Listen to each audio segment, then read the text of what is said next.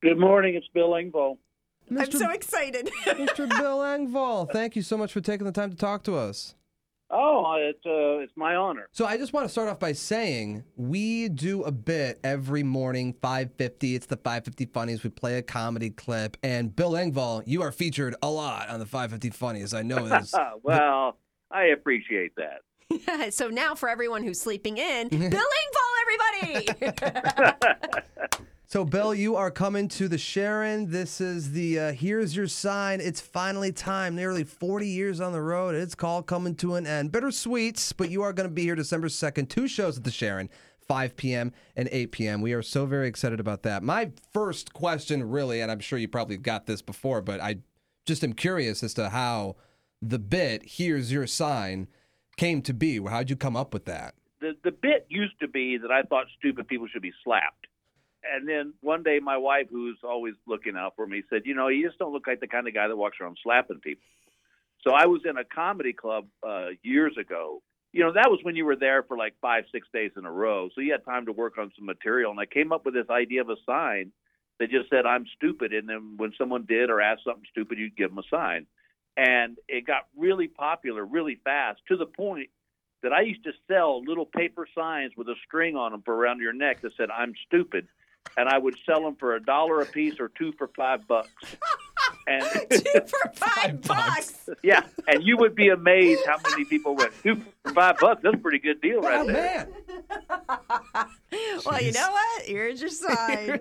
Now, here's your sign.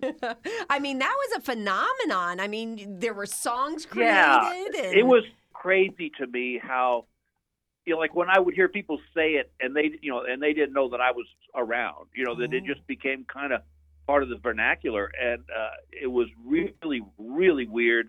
But I'm so grateful that, that that it did hit because if it hadn't been, we wouldn't be talking right now. true. I have no career. Although your Yeah. other stuff outside, here's your sign, like your marijuana bit and everything is hysterical. Well, you know, it, uh, what I try to do, uh, it, and people will see it at the Sharon. I try to write material that I think that everybody can relate to, and I because I think that's really all people really want is they want to know you're like them. And that's what's so great. I mean, like, you know, your blue collar comedy. We live in a very blue collar area here in Central Florida. So, and that really is the most relatable kind of comedy. Just stuff right from your life. I mean, I love it. and I and I love doing it, and it's been a wonderful, wonderful journey. Uh, and but the the shows at the Sharon will be the last ones I'll be doing there, and uh, so I really urge people to come on out because it is a fun show. I and the thing is, I have fun doing it. Hmm. So I always tell people, you know, I don't even want them to think like we're going to see a comedian. I, it's more my show's more like we're sitting around your living room, and I'm the funny guy doing the talking. Plus, I I, I always love coming to the, the villages just because if there could be any more golf courts in one single area, I don't think exists. I know. I know. Now, Bill, you did tell us that there's something we're kind of all keeping an eye on in regards to your health. I will tell you that people at the Sharon are going to promise that I'm going to be walking with a limp because I tore my meniscus. Uh, and this is what sucks about getting older. When I went to the doctor, he said, "Yeah, you tore your meniscus," and I said, "But I didn't fall. I didn't twist it." And he goes, "Nope, you're just getting older." I'm like, "Well, this sucks." Yeah. don't- really? You didn't do anything. Your meniscus nothing. just tore. nothing. I didn't do anything. It was like it was crazy, and now I'm walking around like I'm an 85 year old man. So are you going to be standing up or sitting down during your routine? Uh, probably a little of both. but but here's what's weird. I've tried doing my show sitting down, and I just can't. I'm like this antsy kid that you you know just I have to keep walking, and so it's like I don't know.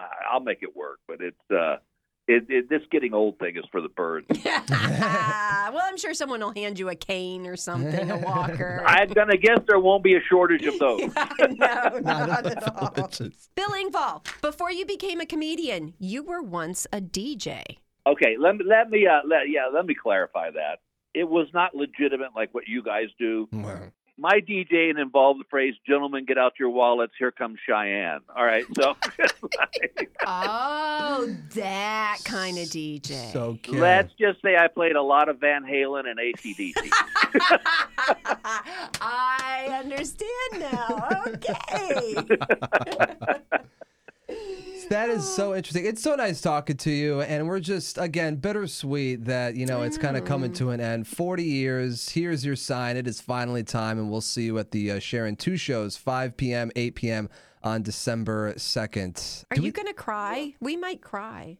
You know what? I'll be honest with you. There's been a couple times I've gotten a little watery eyed, not too bad, but you know, and it's only it's it's a happiness. It's just because, like I said, the fans have been so great and loyal to me for so long, and uh, it's nice to know that what I've done is, is hit a note with them. But I will be honest with you, I've had a couple shows where I go, "Am I doing the right thing here?" Mm-hmm. And I go, "Yes, yes, you are. You have to keep remind yourself that you are." Mm-hmm. Yeah. Mm-hmm. I know it's a tough decision to make. All you have to do is look at a picture of your granddaughter, and yeah. you know it. There you go. Oh, she's such a peach. I I want to be a granddad like my granddad was. You know, this guy, he was the best. You know, it was like I'll tell you a real quick funny story. Uh, when we first started coming up here to see the after she was born, and when she started walking and was able to kind of walk, move around, whenever she would come over to the house, she would always come straight to me, and it drove my wife crazy. She goes, "Why is it she always goes straight to you?" And I go, two words: animal crackers. I keep them in my pocket.